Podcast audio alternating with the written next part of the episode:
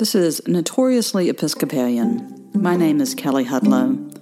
This is a podcast of sermons and musings all about the Christian faith and especially about being an Episcopalian. This is a sermon for the 11th Sunday after Pentecost, August 8th, 2021, offered at the Church of the Messiah in Heflin, Alabama.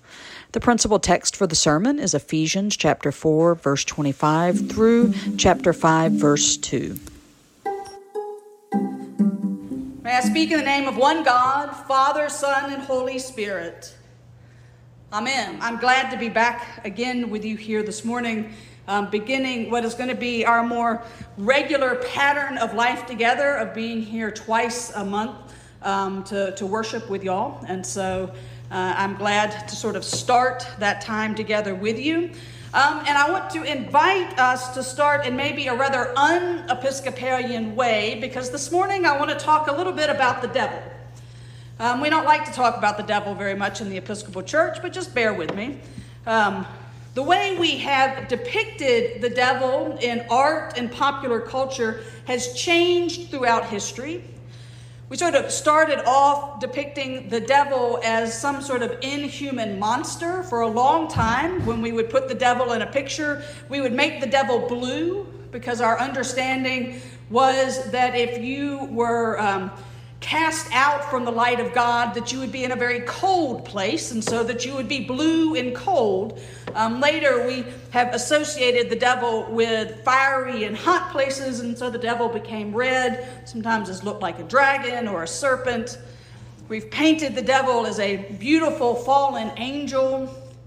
In more contemporary times, as we have gained new understanding for our own capacity of evil, our depictions of the devil have morphed into being sort of one of us. There's a famous painting um, of a tailor making a Nazi uniform that is supposed to be an image of the devil. Recently, in popular culture, there is a TV show where the devil is a flashy, rich, attractive man named Lucifer Morningstar. The Bible leaves a lot of room for interpretation when it comes to what the devil looks like and how the devil works. Usually in our scriptures, the devil is an offstage character. Now, there are a few times that the devil gets a speaking role, and the appearance is left to our imagination, such as when Adam and Eve are tempted in the garden or Jesus is tempted in the wilderness. But some more of our modern imaginings of the workings of the devil that I think are best supported by Scripture come from C.S. Lewis's 1942 book, The Screwtape Letters. In this uh, series of letters put together in a book, C.S. Lewis imagines sort of the devil and the devil's work as being carried out by this bureaucracy of demons. And in this book, the senior demon, Screwtape, is advising his nephew Wormwood about the bureaucratic workings of temptation.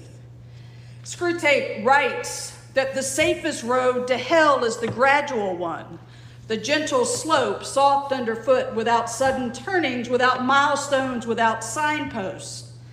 And that the real trick that his young mentor, mentee should learn is that no matter how humans imagine the work of the devil going, that their job really isn't to put things into our minds, but instead is their best work is done by curtain, keeping certain things out of our thoughts. We come to our passage from, the, from Ephesians this morning, and we hear the phrase, Be angry, but do not sin. Do not let the sun go down on your anger, and do not make room for the devil. Now, this passage has perhaps given rise to one of the most often pieces of marital advice, which is simply don't go to bed angry. But it is actually talking about a more universal experience of anger.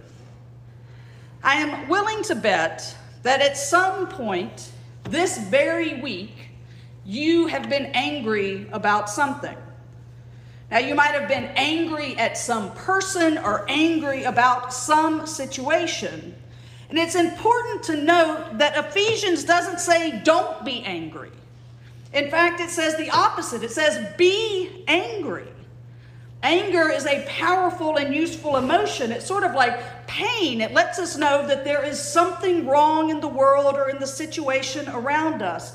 It's a warning alarm. But what the writer does say is that we can be angry, but we cannot sin. That we do not sin just by saying that we're angry or being angry.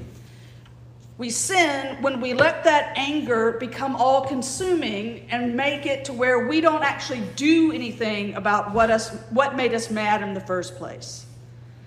What we need to look out for, the writer to, to the Ephesians warns us, is that if we linger too long in the anger, that it's that what can make room for the devil. In the Message Bible, which is a contemporary transliteration of Scripture, it's translated this way Don't give the devil that kind of foothold in your life. Because once the devil has a foothold, the devil can limit our vision and keep us trapped in our anger and keep out of our minds the love of God and of our neighbors. And the real trick of the devil is to keep our thoughts on ourselves and not on God. I think a lot of what is going on right now in our communities and in our state and in our country is that people are angry. We've been angry for a long time. We have had lots of things to be angry about. We're angry that we've lost loved ones. We're angry that we've lost jobs and economic security. We're angry that we've had to cancel weddings and trips and celebrations we're angry that we have to go back to wearing masks. We're angry that not everyone is vaccinated. We're, not, we're angry that not everyone can be vaccinated. We're angry that we have to spend a lot of time trying to keep up with what seems to be endlessly changing information just so that we can do our best to make decisions for ourselves and our families and our communities. We've been angry for a real long time for good reason, and perhaps we are the angriest because whatever side of the issue we find ourselves on, we're angry because we've become so sure that we're right and the other side is wrong. And if they would just see it our way, then this would all go away. For nearly 18 months, the sun has risen and set on our collective pandemic fear, anxiety, and anger. I dare to say that the devil doesn't just have a foothold in many of our lives, but seems to have moved into their own room and set up a giant mirror that just keeps reflecting back to us the anger and fear that we are experiencing. And it is exhausting. But here's the good news we can kick the devil out. When we were baptized, either ourselves or someone on behalf of us, the first question they had to answer was Do you renounce Satan and all the spiritual forces of wickedness that rebel against God? And the answer was a resounding I renounce them. That means the devil is on borrowed time and can only set up shop in our lives for as long as we let him. Paul reminds us in Ephesians that this whole world changing salvation that has come through Jesus Christ is already a completed event that is still coming into its fullness. We are already saved. We are already made the body of Christ. The divisions between us are already no more through the love and grace of God. And that we have been baptized into a new life. All we have to do is act like it. And that that new life in Christ requires us to speak truthfully to our neighbors. Now, before you get too excited, to run out and to tell your neighbors how you are truthfully the rightest one and that you have so much more truth to tell, you got to listen to the rest of what Paul has to say.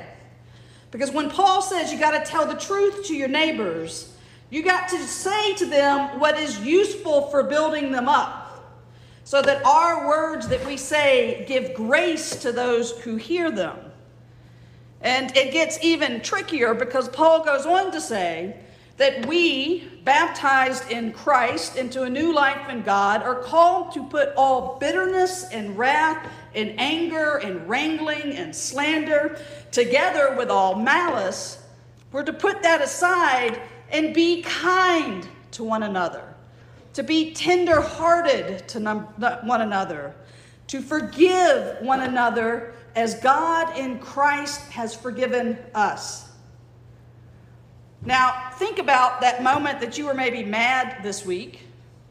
And think about if you had stopped and read just this one passage from Ephesians before you responded to what you were mad about. What if we stopped and read this passage before we went in to have a conversation with somebody that we disagreed with? Or before we forwarded that email? Or before we posted something on social media? If we just stopped to check on if we were reacting out of anger and if what we were about to say or send would build others up, was it kind? I think things would look a lot different right now. Right now, so many of us in our communities are scared and angry with a lot of reasons to be, but as Christians, we know the dangers of lingering in that anger, the dangers of the devil finding a toehold to narrow our vision and thinking to thinking just about ourselves and not our neighbors and not about God. But we also know that being saved through Jesus Christ, the devil only has as much power as we are willing to give him. So this week, as you go out into the world, as you maybe get angry about things, as you watch the news, as you have conversations with family and friends, I ask you to do a couple of things. The first is take your bulletin insert with you that's got the reading. It will fold down neatly. You can put it in your wallet. I carried around this passage of Ephesians all this week and read it every morning. I invite you to do that. Read it every morning while you drink your coffee or before you go to bed, and just consider what it means to be a people of God so knit together that we can put away all of our bitterness and wrath and anger and deal with each other in kindness. And then the second thing that I ask you to do, it's a real concrete sort of thing. As we're sitting here with face masks in order to protect those that cannot be vaccinated, is if you have gotten the COVID vaccine, and if you know somebody that has not and maybe has questions about it, find a way that you can, in kindness and graciousness, share with them why you chose to get the vaccine. And then listen to what they have to say back to you with that same kindness and graciousness. And if you have not gotten the vaccine, I ask that you, one, go talk to your healthcare provider, but then go to somebody that's maybe in this community that you know that has gotten the vaccine and talk to them in kindness and with grace about why they chose to get it and listen to what they have to say. What 18 months of a pandemic has taught me is that we are truly interconnected in a way that I did not understand before. We depend on each other for our health, for our well being, for our economic stability, that we can no longer be blinded by our anger, and we can no longer allow our vision to be so narrow to our own wants and desires that we forget that what we do affects those around us. It's not about being right, but it is about being kind and listening to each other and taking care of each other. Paul tells us that we are called to be imitators of God. And that means that we are called to live in love as Christ loved us. These words should sound familiar. They're often, often what we say right before the Eucharist when we bring up our offerings of financial offerings and our offerings of bread and wine. We bring them to the altar to be transformed and given over to God. We are called to be imitators of God, to live in love as Christ loved us gave himself up for us, a fragrant offering and sacrifice to God. I hope that this week you can find a way to offer yourself into the service of God in the love and kindness that we are called to. Amen.